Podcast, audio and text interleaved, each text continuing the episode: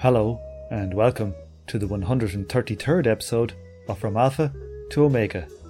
Today is Thursday, the 24th of September 2020, and I'm your host, Tom O'Brien. We are joined by Anne McShane, a human rights lawyer based in Ireland who recently completed her PhD on the role of the Zhenotdel, the section of the Russian Communist Party devoted to women's affairs in the 1920s in Soviet Central Asia. We talk about why major figures like Alexandra Kollontai and Inessa Armand didn't consider themselves feminists, and what this implies for our emancipationary politics. This week, I had the new patrons A. Adebayo, Alan Gibson, and Alan Spinato to thank.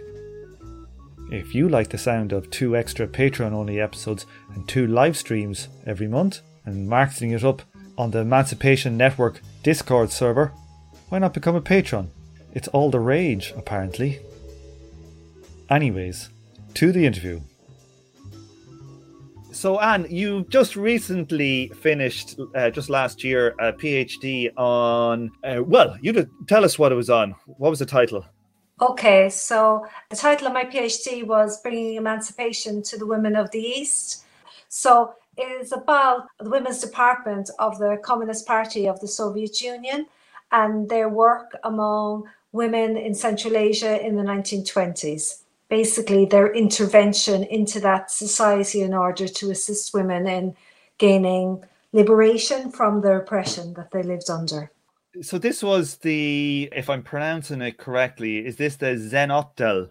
Or how do you say yeah, it? Gen, Zhenotdel it's uh, so it's an abbreviated form. Gen Zhenshchina is woman. Otdel is department.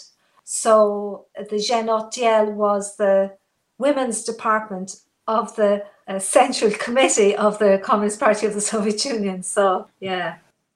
How important was this Zhenotdel then to the Central Committee? So basically, it was something that was foisted on them, really. It wasn't something that the Central Committee set out to create itself in 1917. So there was a history before the revolution of women within the communist movement, the RSDLP in Russia, fighting for women's rights to be recognized and to be made part of the program and strategy for change.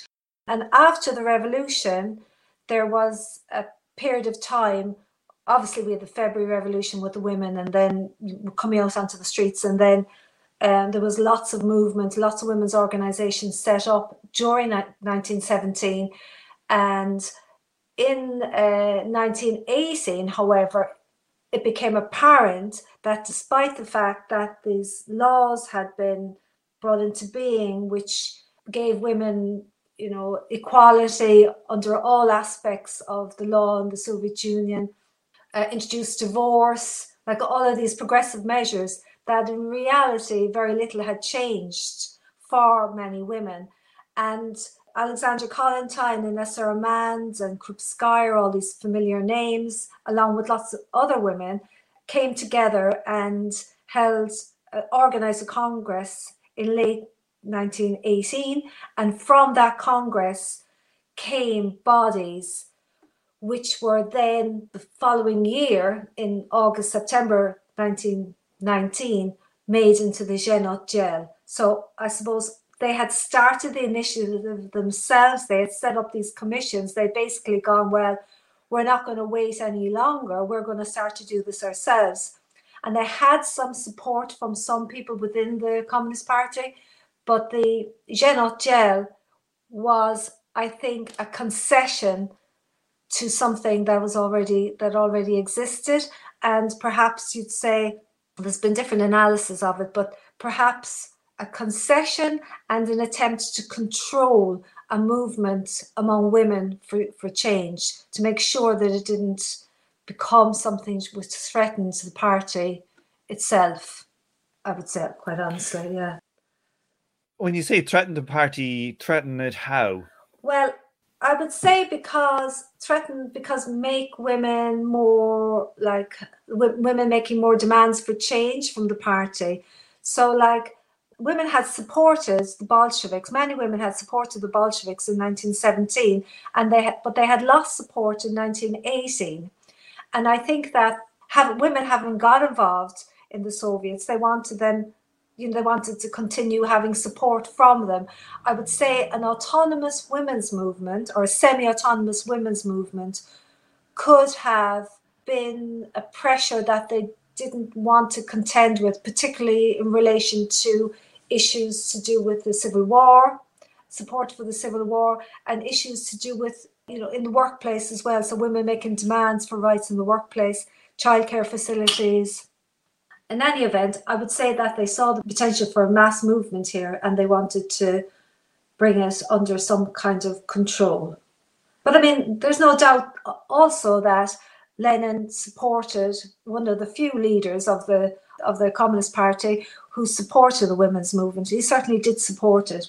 But I think if you read what he said in an interview with Clara Zetkin a couple of years later, he believed that that working class women really needed to be organized to support the communist project. So there was a kind of degree of manipulation, I suppose I would say, in relation to the approach to the women's movement at the time. It seems like, uh, from what I, I read of your article, it seems like that the liberation of women was given a very secondary rank behind the importance of the civil war. And Kollontai and these were arguing about how it could be it could be like a kind of a central like lever to their advantage in the civil war. Is that true? Yeah so i think the issue for for Kollontai and for Inessa Armand and for other women who led that organization, the central issue was that you couldn't have socialism without the full involvement of women. You couldn't have it like the, that the idea that you would have first socialism, which was run by men, and then like further down the road, when it was able to afford to, I don't know, provide creches or bring women into the workforce, then it would do so. That that that, that was a completely wrong approach. That you needed an approach basically which challenged the whole manner in which people lived and involved women alongside men as equals alongside men in the struggle for socialism. And indeed, during the Civil War, the Zhen Otdel did go out to campaign to win women to the Bolshevik side, to the side of the Red Army, and organise all sorts of different projects around that. But I think that that the idea really, unfortunately, was that the women's question was important, but that no real progress could be made on it until society, until socialism was more developed. It was something for further down the road. Yeah, so like those uh, that idea of like the releasing women from the from the long oppression that they've lived with, like that that came out of the work as well of Engels and and Bebel. Had, did you did you read all that stuff for your for your yeah. PhD? Yeah, yeah. How does it stack up now? This is like the origin of family, private property, and state. I haven't read it. Like, how does it stack up now with respect to like kind of modern anthropological work? Well, actually, like the modern anthropological work that's been done by the likes of Chris Knight and Camilla Power, that really, really connects very strongly with what Engels and Bebel were arguing at the time. And their kind of development of the ideas from Charles Morgan, the anthropologist who, who looked at, at primitive tribes and the existence of primitive communism. So that like the idea that they argued, which I think has been proved by later research, is that early communist society was egalitarian, was communal, and, and, and women played a central role in that society. That therefore, when you're looking to change society in a communist manner, that you have to consider the question of women's role, the role of the family, and the full involvement of women as equals in society as a kind of a central aspect of that of that program, if that makes sense. That if you don't do that, then you're basically really only involving one half of society and you're not challenging the nature of society itself in a real way because you're going, well, domestic labor, childcare, blah, blah, blah, all these things. They're women's role. Um, you, are not, yeah. you're not thinking about it in, like in, in, in the way you should, which is that all of those aspects of our society should be socialized. Yeah, you're you're relegating like uh, the revolution to the factory you know yeah. you're revolutionizing factory relations and and working relations but not social relations. Exactly. Yeah exactly. You're not challenging our relations with each other. Exactly. You're saying well it can be things can stay as they are because why, why would you change them? Well for one for you know for lots of men obviously they they wouldn't want to change them because they they don't want disruption in their domestic lives they don't want women and this is what happened in the Soviet Union is that lots of party men didn't want women going out, getting involved in things and not being at home to look after the kids or cook the dinner. I mean, it's interesting. I'm just maybe going off the tangent here, but if you look at other struggles, say for instance in Britain during the miners' strike in 1984 and 1985, lots of women got involved in the miners' women against pit closures and the miners' support groups, and their activity uh, had huge repercussions for their own family lives, particularly afterwards, lots of divorces, because they didn't want to go back to how they'd been before. They didn't want to go back to listening to Coronation Street or uh, watching Coronation Street or EastEnders, they'd become politicized individuals, you know. Not there's nothing wrong with soap operas, you know, but like as a as an example, that like that's apparently that was a quote in some in some interview that one of them gave. But they had changed, they had profound implications for those women to get involved in politics and they just didn't want to go back to how things were. They didn't want to go back to being, you know, domestic a servant, really, which is what their lives had been before that strike. Yeah, and some of the more striking images I have in my head of being a kid is of like those women committees. So, do you want to tell us then about the actual, the kind of radical reforms of family life that the Soviets actually did push through early on in the uh, after the revolution? Well, as I said before, there were major changes in the law. Illegitimacy was basically outlawed. So, you know, there wouldn't be any discrimination between somebody who, was born of a legal marriage and somebody who was born outside of marriage. Marriage itself was made really more like secular. Um, divorce was free and w- was introduced. There were lots of uh, laws came in like that. Then, in terms of the, the changes that came about, these a lot of these had to do with what the Jean did and took the lead in doing. I mean, bef- and before them, before the Jean there had been a group organized around a journal called Rabotnitsa, Woman Worker, which had been relaunched in early 1917. So what they did was they did things like they set up a public canteens, so you know, men, women, and children could go and eat in the public canteen as opposed to go home to the house for food. They set up collective laundry facilities. They set up educational hubs for women. You know, literacy literacy centres were really important.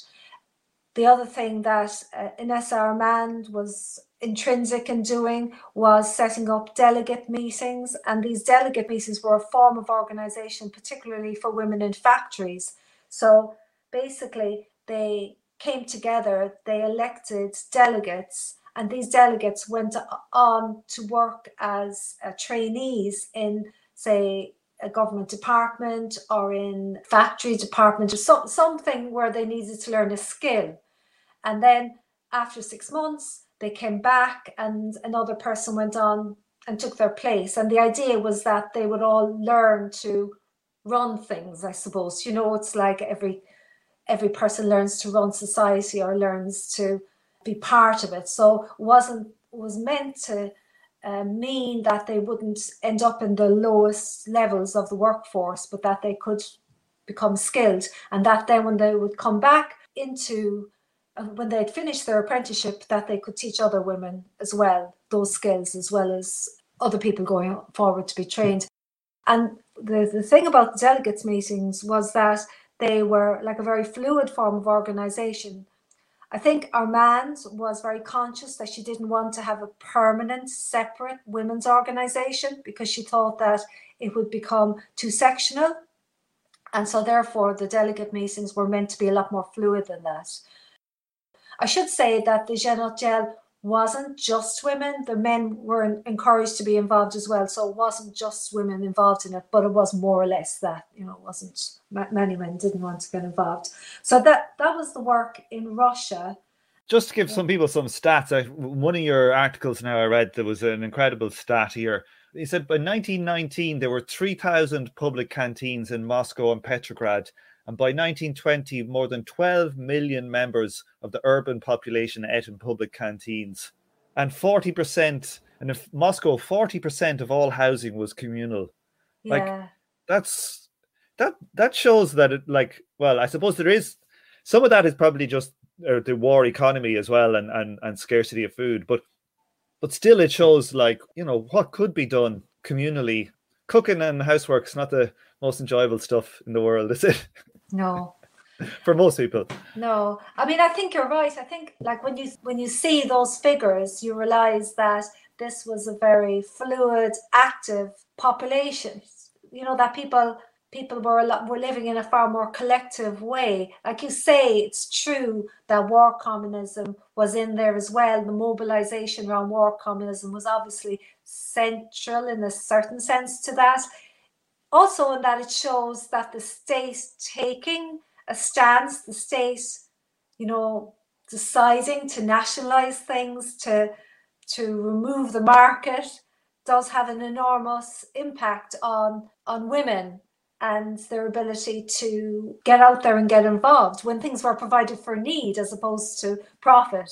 You know, more far more people can get involved in doing things, and you know, it's just obviously it made a huge difference. And interestingly, like today, I don't know if you've been to Russia, but even today, you can see the fact that like there's lots and lots of canteens, stolovaya canteens everywhere in Russia. Now, obviously, today you have to pay for them, but these are a remnant of that time, which like provides you with basic food, often really good food, and in a very simple way. But it's it's a remnant from the from the first days after the revolution that these canteens have continued to exist, obviously in a different form to what they originally were, but nevertheless, they show you something about something real that happened after the revolution. They're not something that were just introduced by Stalin, you know, as a kind of as a way in which to get everybody involved in one of the five-year plans. They were a real, they were part of a real revolutionary movement.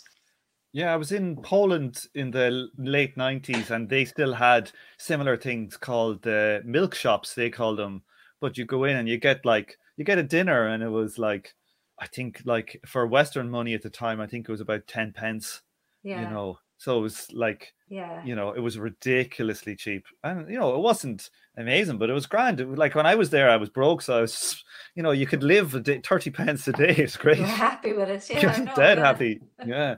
No, it was yeah. amazing.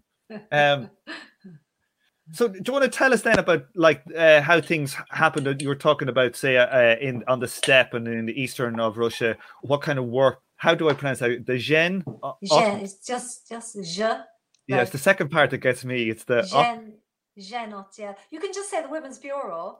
The Women's That's Bureau. There we go. Yeah, the kind of Slavic languages do this thing where they put like oh. D's and N's and T's together, and it's very the, the sounds don't exist in English. You know, like in it's, this that kind of a sound. Um, Honestly, like I had to learn it, so believe me.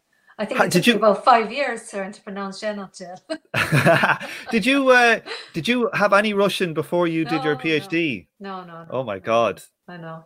That's crash course. How do you how did you actually go about doing learning it? I found this woman lives in Middleton. I live in Cobh, and she's uh, from Belarus. So she came and and taught me. But I, wow. I, I, I wouldn't be able to speak it very fluently, but I can read and translate it now.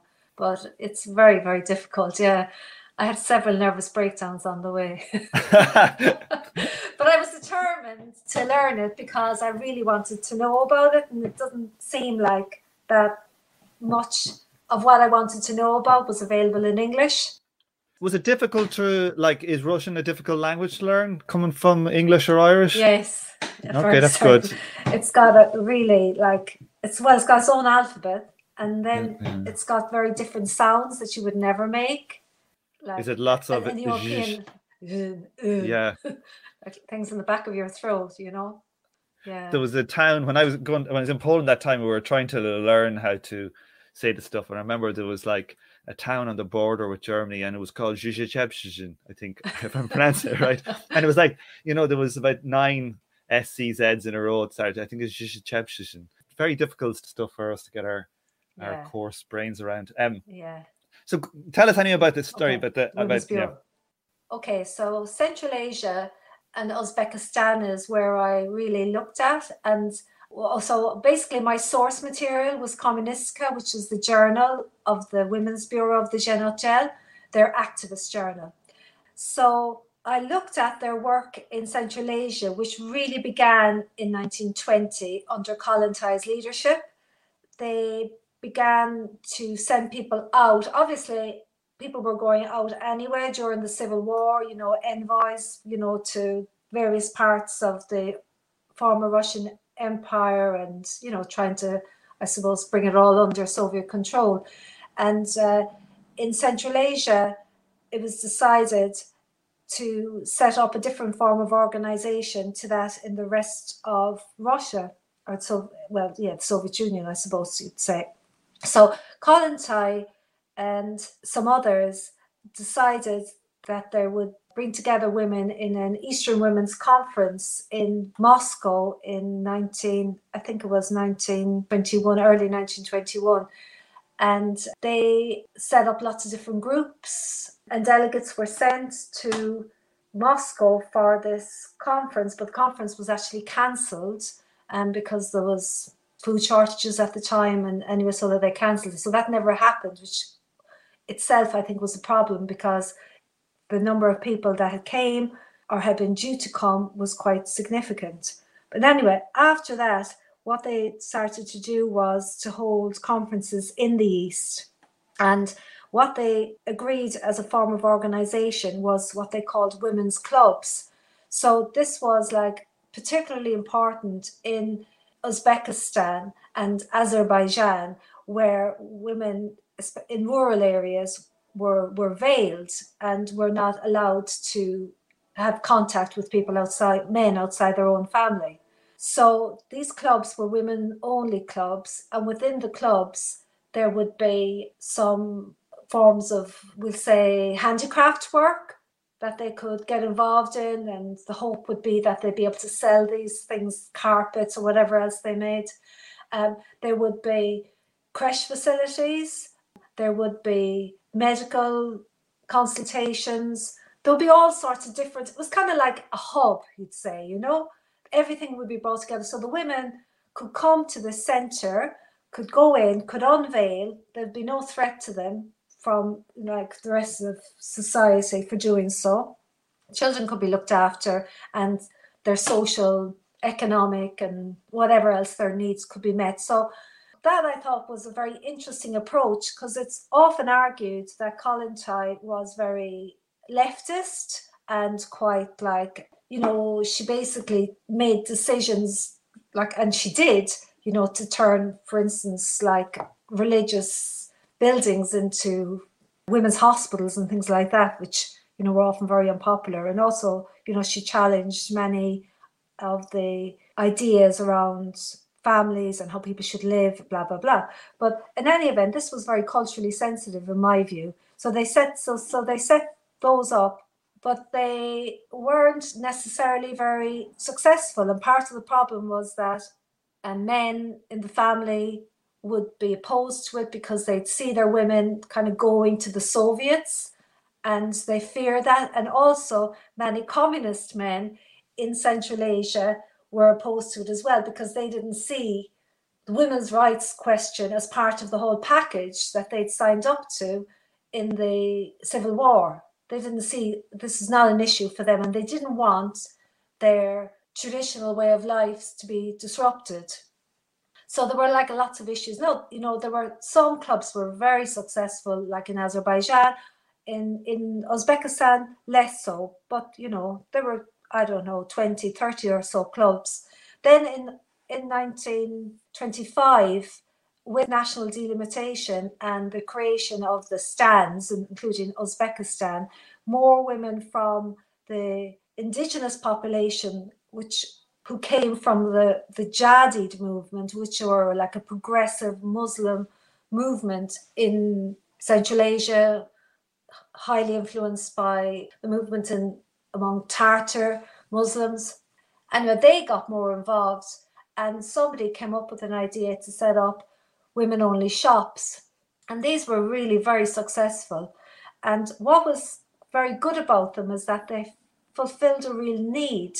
So women before then would have to go to the market with their husband or a male chaperone. Now they could come to these shops, they could buy what they wanted, they could unveil, they could sell their own produce. They, they, they had meetings. They kind of became like clubs, except they were shops. So they were like a cooperative. They called them consumer cooperatives, but I think they were like a little bit of both. And they took off really like very, very well. And I think myself that the the Women's Bureau that the Gel had touched something real when they set them up. You know, they connected with something real.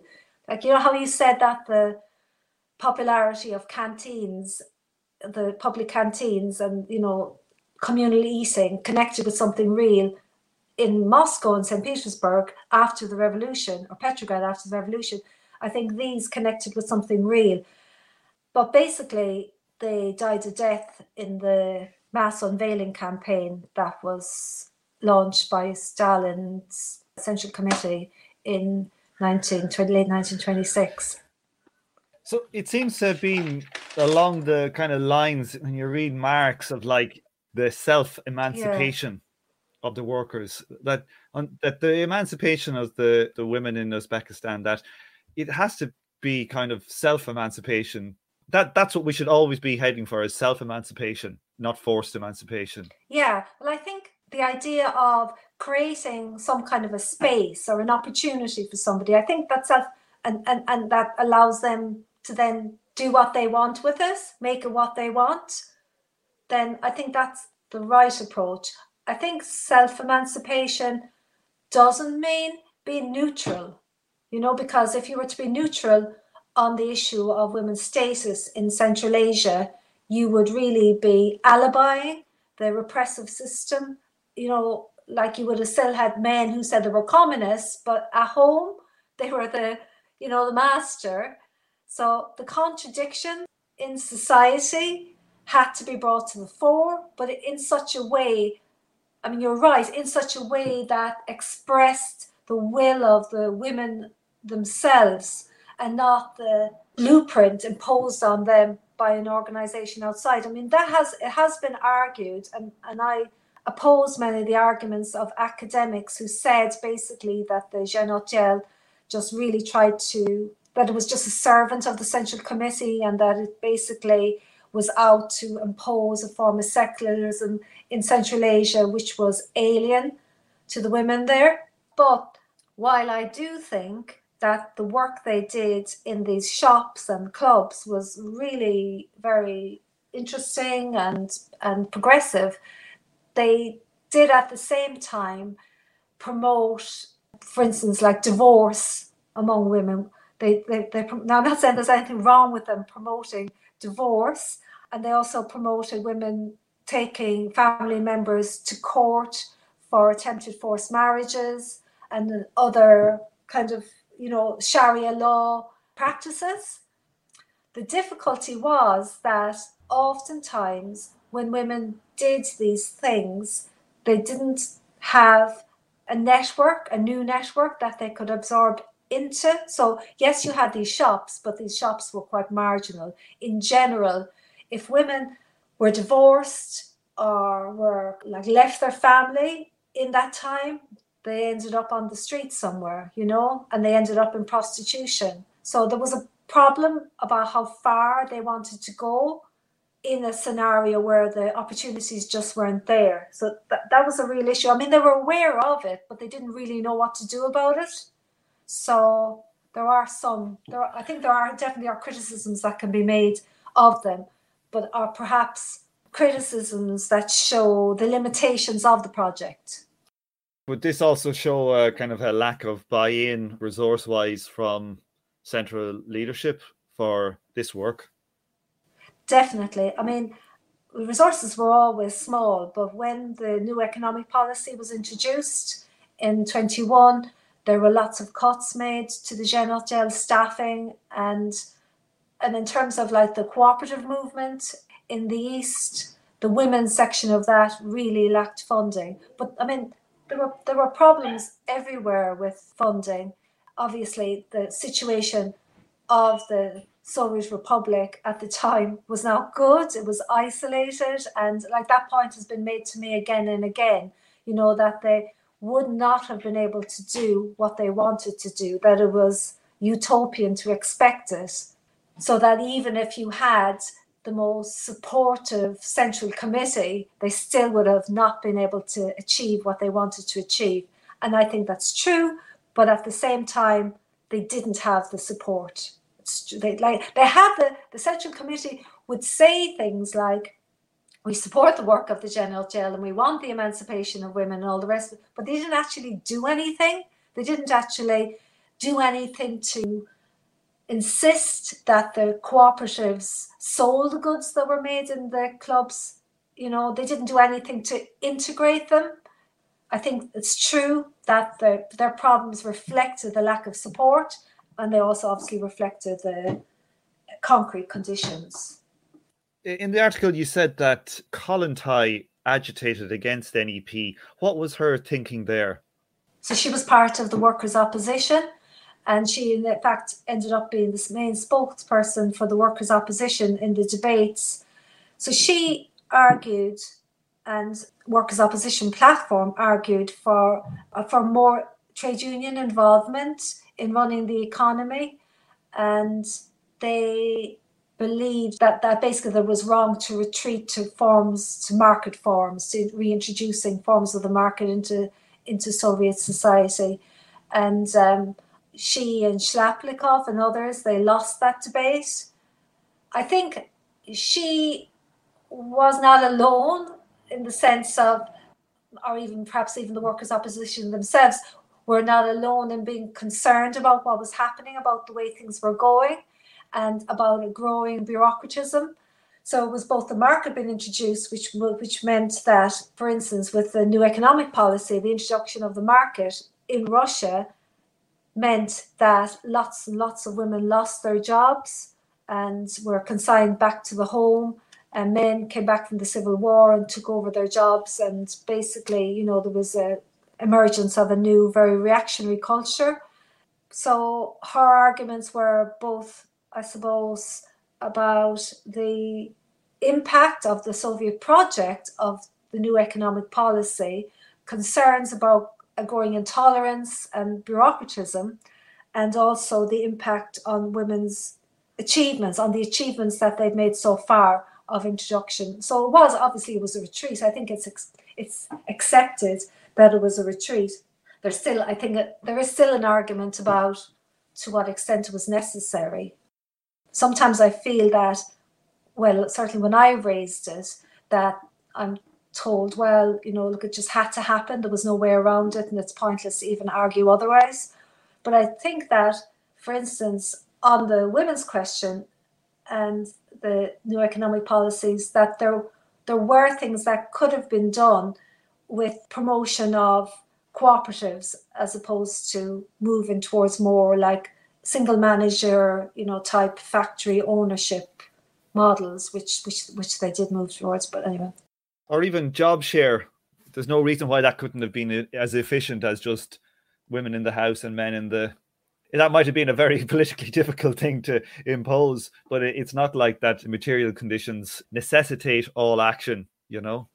Yeah, and I think uh, the Zhenotdel did continue to try and promote cooperatives after the introduction of the NEP because they thought that this was a way of ensuring that women could remain involved in society could earn some money and could play a useful role. So I think that they that I, I think myself that that was something that could have been looked at. I mean, I haven't gone and looked at the arguments around cooperatives at the time, but it would be interesting to do so to see what what exactly was being said.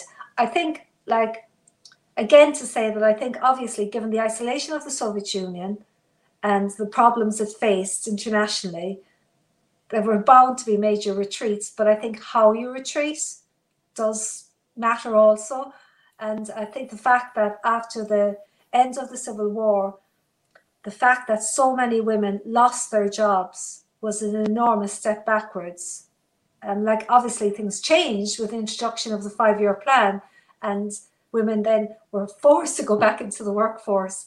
But the kind of central component of work as a, I suppose, as a pathway towards liberation, that was most certainly lost. Tell us then about what this Hujum campaign was. So in 1926, there were discussions on the Central Committee and in the Central Asian Bureau of the party about, I suppose, essentially about what they were what they were going to do next, and the five-year plan was obviously something that was in the offing, and it was agreed that they would launch a campaign against all what they call vestiges of the old, of the reactionary old. And then this decision went hand in hand with the war on religion, which was also really launched in that period. And the party members were told that they had to ensure that their wives and daughters and relatives took part in a mass unveiling campaign which was to be launched on the 8th of March 1927. And the idea that was promoted was that by unveiling publicly and burning the parangi and the chakvan, the facial covering, that women in the East were taking part in a revolutionary demonstration of defiance against Islam and against traditional society. And that this revolutionary act would spearhead revolutions in all parts of that society that would be it was like lighting a fire and it would just destroy everything that was reactionary and enable women to come forward and be equal so the thing with the Zhenotdel's work is that they had never promoted mass unveiling. And in fact, they had been very careful not to do so because they were concerned that if they did anything like that, then their projects would be closed down, that they, that women wouldn't continue to come because it would be too much of a threat. It's not to say that they didn't want unveiling, they did. And Kollontai in particular was very, very keen on the idea of the, you know, the enslaved woman unveiling and kind of you know marching forward with open face you know towards revolution and socialism so there was some disquiet about it among the russian women there was disquiet about it but among indigenous women in uzbekistan i can say it was it, it was a popular idea i think jadid women who'd come into the party, the indigenous women, were very influenced by Tatar women who hadn't worn the veil for a long time and were far more secular. And they sort of believed the propaganda, I would say. And it, there was like a lot of reorganization of people who were seen to be loyal or disloyal. So, you know, people like Lubimova, who had been in charge of the Uzbek Zhenotdel was moved sideways because of her concerns. Anyway, so basically, on March the 8th, there were these demonstrations, and it was reported that 70,000 women had gone out onto the streets on mass demonstrations and burned their veils. It was reported widely in the Soviet Union that there had been this enormous revolutionary action. But the backlash was swift and almost immediately following that day, There were attacks on women, attacks on women, the Zhenotdel, attacks on ordinary women. There were women murdered. It was just like indigenous society was not able to tolerate such a radical, I suppose, attack on itself. And in particular, obviously, the clergy promoted attacks on unveiled women and attacks on the Zhenotdel. And the March action was followed by another one on the 1st of May, and then a similar had a similar fate. They had these massive demonstrations, relative terms, and then afterwards there was a backlash, and lots of women were murdered and attacked, and lots of women who had unveiled, well, majority of women, 95% of women who had unveiled, uh, started to wear the veil again because and it became very unsafe for them to go out. Anne emailed me afterwards with a correction to the numbers on these demonstrations. The numbers on the demo on March 8th, the initial unveiling was 10,000, and by May of that same year, they were reporting 90,000 unveiled. And this Hujum had a very, very negative effect on the Zhenotdel's work and essentially it destroyed their work. The shops were closed down. Uh, the cooperative said there was no need, the cooperative movement said there was no need for the shops anymore because basically women were all unveiled anyway, which wasn't true. And they closed down the women only shops. The clubs, nobody came to them anymore. They fell into disrepair, uh, you know, disuse. And essentially their work was destroyed they were very angry about that. Lots of women who had worked for a long time trying to build up these enterprises saw everything destroyed. So, yeah, it was an enormously reactionary endeavour, which owes far more to an attempt by the Central Committee to control women, really, by using them as a way to attack their own society and also as a way to soften up Central Asian society for the five year plan. So soften up. So what do you mean by soften them up? What do they have to get them well, ready I think for? That they basically wanted to destroy the hold of the clergy, and they wanted to destroy autonomy. I think in the region, and they wanted to destroy I suppose, kind of like anything of the old. They want because obviously they wanted to build these mass factories and these mass farms, so they wanted to be able to get to mobilize people en masse for a project which came from outside Central Asia, you know. So I think that they thought that that the Hujum would destroy the hold of the clergy and maybe that it would mobilize a lot more women to support the Soviet project, and that would enable them to have more success in drawing those women into work in collective farms and factories. Maybe it wasn't as worked out as that, but it seems to certainly, to me, have that kind of aim destroying the fabric of that peasant society, how it operated. Did they end up destroying the power of the imams in those central states?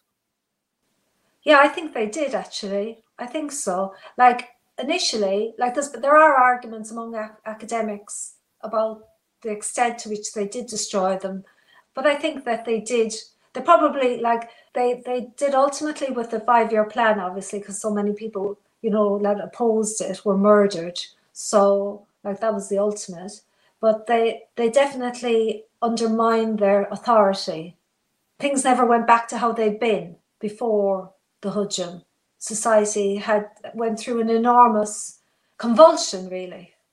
It had, it had a big psychological impact on society, on Indigenous society. I mean, women obviously were very afraid initially, and men were felt very threatened, and the church was, uh, the clergy was very defensive. But they, they continued after the Hujum, they continued with the anti-religious front in the years after that. That continued to kind of beat away at all of that and to like you know for instance they they'd had red mullahs clerics who supported the soviet project but like that that all went. You know there was it was just all religion was reactionary.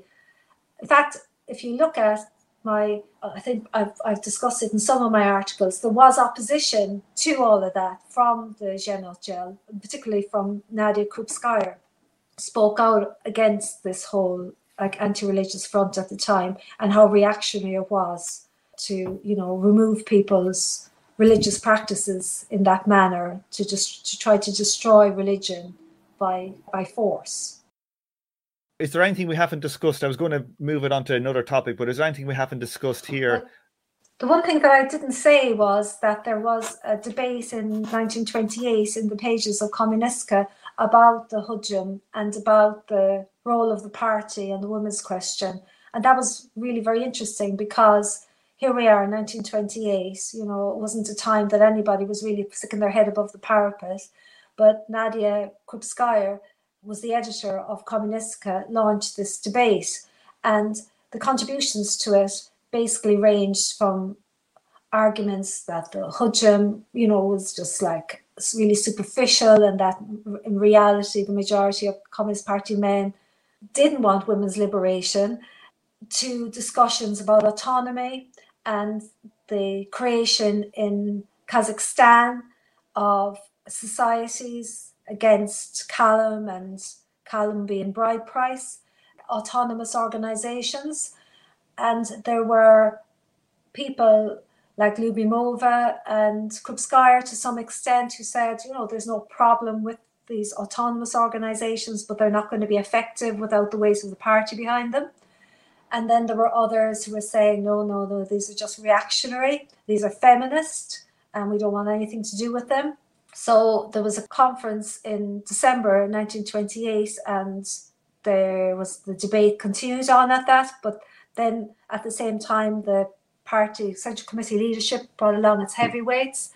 Yaroslavsky, who had been prominent in the anti-religious front, uh, he spoke at it, and basically the debate was crushed. And Krupskaya doesn't appear in the pages of Kommunistka in 1929, except for October that year, and it's to do with you know the legacy of Lenin. So she's made into the official widow. You know that's become her definite place. You know that's that's you, lady. That's your role from now on. Don't think you can challenge us and our ideas, or don't use Lenin to attack us. And the journal itself although it like went from monthly or bi-monthly, which it often was, it went from there to fortnightly. It basically there was no debate in it. There was no discussion at all, really. It was just all anti-religious front. The you know they used nastuplenia, which is the Russian word for hujum, which means attack. They used that kind of in, in all different kinds of ways. You know, the it was all about attack, and it was all about confrontation and assault. And then in 1930, uh, March 1930, they closed the organization down. Stalin apparently called the leader of the Zhenotdel at the time, Artyukhina, and in and said basically we're closing it down. It's become a problem for us. And basically the argument that they made was that instead of the women's question being an issue for women only, it's going to be an issue for the entire party, which basically it wasn't. It was a way to get rid of it. And I think it was just they wanted to close down those voices that had been articulated in the debate in 1928 in Central Asia. And also there were debates in the rest of Russia about what was going on. They didn't want I suppose any opposition was part of the closing down of opposition. But what I find sometimes a bit infuriating when I see articles on how life was better for women under Soviet Union or whatever is that really all that happened after the closure of the Zhenotdel was that partly like the imagery of women's emancipation was used in order to justify their actual oppression and at the same time such kind of rights as had as as did exist were ones from an earlier time. So you know like you see the woman on the factory sorry on the tractor with the headscarf you know those very kind of like well they're very common those images that powerful images perhaps from the time. They belie a very different reality because obviously those women did you know get up on the tractor and do all of that heavy work. In fact women often did very heavy work but also at the same time they had the role of housewife and mother and you know as well as as all of that so all they, that they, had, as they, well. had, they hadn't been liberated at all after the once the five year plans came in was that i think there was research there showing that the jobs that the women got given were you know the worst and the most menial jobs Yeah. in, you know in the factories and etc etc Yeah, that's true. Yeah, that's the research that shows that women did get the worst jobs in the factories. I mean, obviously, like, I don't know if that was, I don't know if that's completely true because I think that there were areas where women did excel also, like in medicine and in other areas. So it's hard to say, kind of give a general answer on that, but I would say for certain to, to begin with, and especially in the Soviet East, women did get the dregs, the, the, the worst jobs.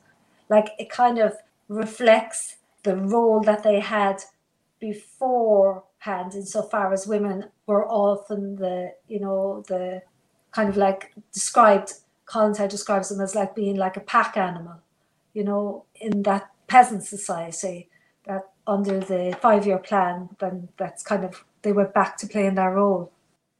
Some people might be kind of surprised i don't know but like Kollontai and these the, the women that were part of the Zhenotdel, they did not consider themselves feminists and they were actually considered themselves well you can describe it better. Can you explain this might be their their logic and their thinking behind this attitude towards feminism at the time? So the feminism, so first wave feminism, which is what's described as the feminism of the late 19th, early 20th century, was primarily, I suppose it was primarily about getting the vote, about rights, equal rights for women in terms of the vote. And they were, a lot of the organizations were dominated by very kind of middle class or upper class women. And the Zhenotdel and Kollontai and other socialist women didn't see this as the project that was going to liberate women, and they believed that it was a project that was just about getting rights for the upper class or middle class women. And they believed that you needed to connect the struggle for liberation with the struggle for socialist transformation. So they very deliberately said that they were not feminists. Feminism was a, a sectional struggle, and they they ended up being in the middle because they argued against feminism, and at the same time they were arguing for women's rights within the socialist project. So they had a battle on both sides. But no, they, they would have said that they're not feminists. I mean, some people have said that today that would be different because now we've got socialist feminism but I still don't. I, I, I, I don't agree with that analysis or that kind of conclusion because I think that what they what they, their argument was that basically Marxism is about human liberation, and human liberation includes women's liberation and women's emancipation. It's a universal project. So if you say you're a Marxist feminist, then what's your Marxism? That's how I would think about it.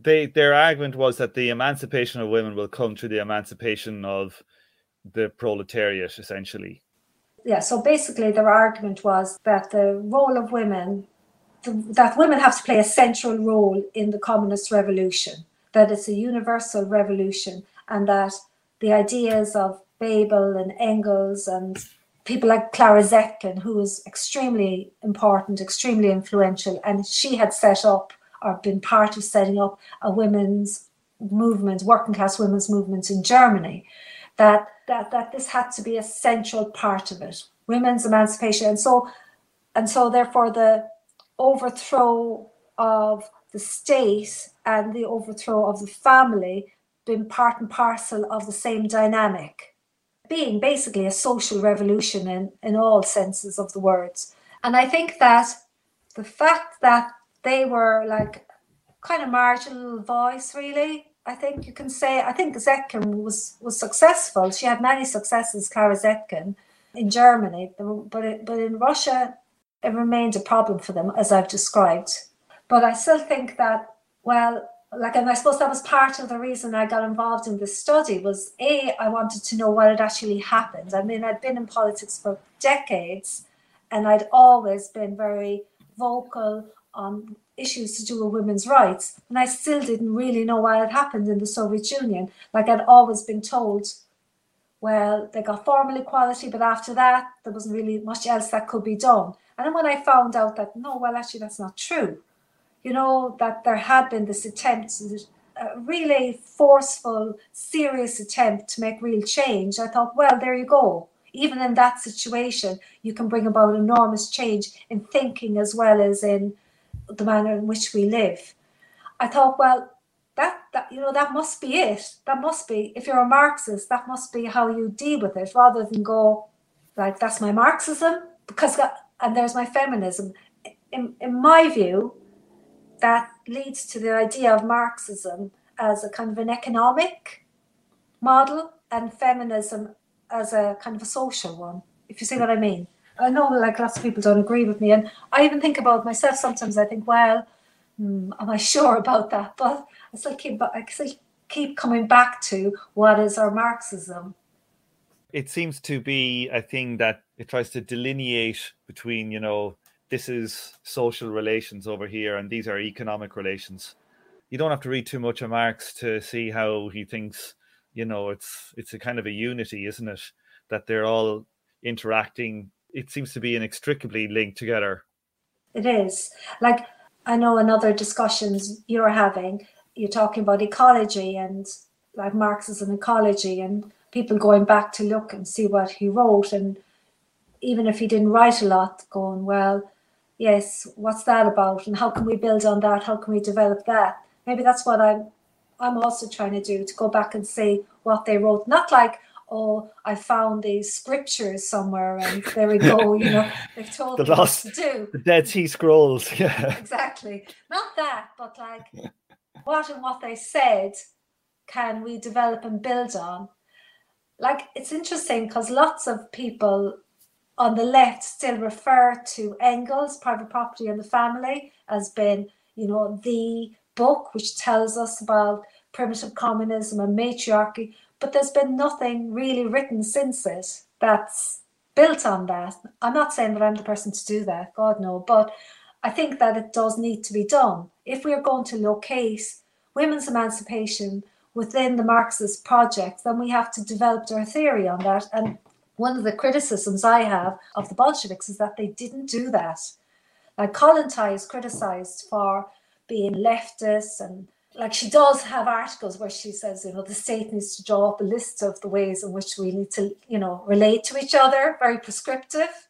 But at least she was just trying to think about it, to develop her theory and ideas. And it didn't happen. It didn't happen outside of that. I think like we have to acknowledge that in our tradition, you know, that that was a failing in our tradition. Like one of the criticisms I've had from comrades in CPGB is that I've kind of, you know, been out to put the Bolsheviks on trial for their failures. And I just think, well, no, that's like just such a stupid way to look at it. Because, like, if you support an organizational or an organization's endeavors and that's part of your history. For you then not to mention their failings seems to me like making them into some kind of, oh, I don't know, God kind of type figures. Deity. A deity. And also, it doesn't like, it really doesn't assist our project because I don't know. I mean, maybe I'm not going to, maybe through my work, other people will go, oh, okay, well, we, we did have this movement. Wow, I didn't know about this movement. Maybe maybe communism has something to offer women today because a lot of time women don't see it like that like the women are very few in number on the left don't play any prominent role on the left women still experience lots of i suppose sexual inequality and more on the left and more and yeah, more and more and more and there's lots of lots of conservatism on social and sexual questions on the left. So the left has to change. Totally. Like even I know my podcast is probably kind of highly economics focused, so it's kind of self-selecting. But like even in my listenership, I I see that it's I would think quite a lot more than ninety percent male. Yeah. You know, and Yeah. trying to find for me personally, trying to find female Marxists, not even not even find them, they just kind of come across that I I am interested in their work. It just it it just it- it's so unbelievably male. It's so male dominated. It's it's kind of incredible. You know, one thing like, do you think this uh, move from kind of like this idea of the you know the revolution and the society's revolution emancipating women as a section of, of that. Like as revolutionary left in the west has you know receded over the years it seems kind of obvious that people will call themselves nearly marxist feminists now because even the idea of revolution it's kind of like people you know they kind of look at you like you're half mad if you say you're you know a revolutionary marxist you know that people can call themselves a marxist feminist and it talks to their their politics without actually i suppose it has some kind of social cachet or something that the politics we're talking of, of, of you and and Kollontai's ideas it, it seems kind of to like leftoids as kind of gone with the high bike or something No, I think you've got a good point there. I think one of the issues that we have to deal with is the fact that the second wave feminism in the 1960s and 70s came about in a situation where the left, I mean, the communist parties had done sweet fuck all for women for decades. Like, there's a book coming out next year which has been edited by Mike Taber and Daria Dyakonova on the communist women's movement, which was set up in 1920 and closed down more or less around the same time as the Zhenotdel. But one of the motions to one of the congresses from Clara Zetkin was for women's commissions, women's sections to be set up in all the parties. And there was a lot of problems. They had a lot of problems making that argument. And I think it never actually really happened. And like lots of the time, women in communist parties were making the tea and cakes. And so when you had the women's movement emerge, lots of the women that were prominent in that had come from the left but had not found any support for their emancipation among the left. Like, you know, you just have to look at all of the, the leading figures and you can see that. And I think that that is a real issue that the left itself has found to be lacking when it came to it. So I, I suppose I, I, I can see the point you're making, but I think I think that the problem, you know, about like, you know, given the weakness of the left, that the way that that that putting feminism and Marxism together is a way of kind of connecting something. But I think it it is only for women then really, isn't it? Like not many men would call themselves Marxist feminists. yeah it's also shown just the influence of the second wave feminism isn't it really Yeah. N- along with the failures of actual communists But you know, like on a on a positive note, the struggle for abortion rights in Ireland, the referendum in 2018, the role particularly of younger men in that, and to some extent mm. older men in that as well, was so important. Like Yeah. I remember at the beginning of it being involved in some online group and there were like a lot of stuff about whether men could be involved and in what basis could men only be like supportive or could men have a voice. And all of that went with you know younger men particular say well hang on a second i'm campaigning for a yes vote here because i don't want my daughter or my sister or my partner to ever have to go through what women in the past have gone through so they kind of made it their own struggle in a certain sense they didn't you know what i mean it wasn't just i was Yeah. flabbergasted by the the result what was the final was it what was the final vote So oh, Overall. I can't remember. I It can't remember pretty- either. It was pretty devastatingly. was it it wasn't was it like, was what, it 70, 70 30 was it 70 something like that It was between 65 and 70% yes, I think so. Like some places in Dublin had over 70, some, like Donegal was the only one to vote no. That's right. And, and, and marginally, those poor bastards that had around the campaign in Donegal, out in Donegal town and Killybegs every weekend. But I mean, like, obviously, that's quite a conservative society still. But it was more or less 60 plus and 70 plus in Dublin and other urban areas. It was a huge swing. Like, it just remarkable, I think, that people didn't realize how much men would want women to have those rights. Yes, like it's unifying. It's yeah. it's a sense of unity and not a, a, divisive issue.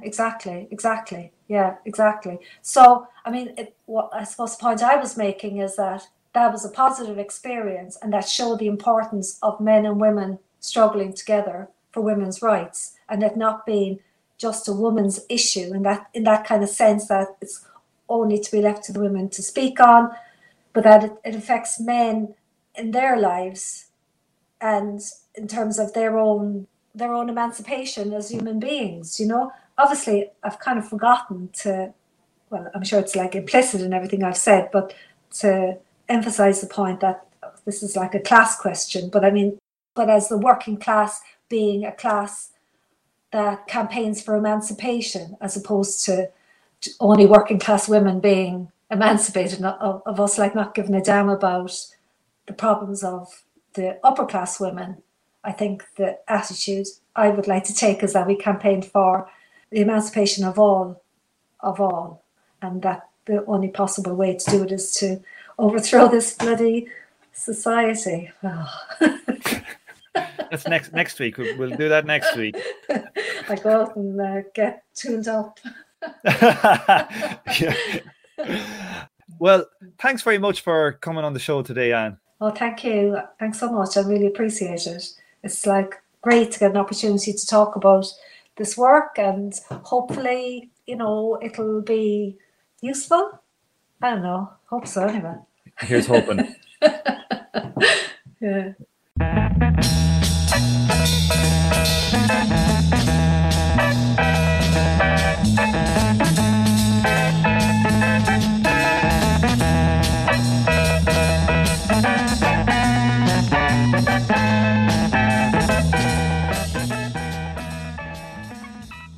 On this episode, you heard the theme tune The Order of the Pharaonic Jesters and Night of the Purple Moon by Sun Ra and his orchestra. Thank you for listening, and please join me for the next episode of From Alpha to Omega.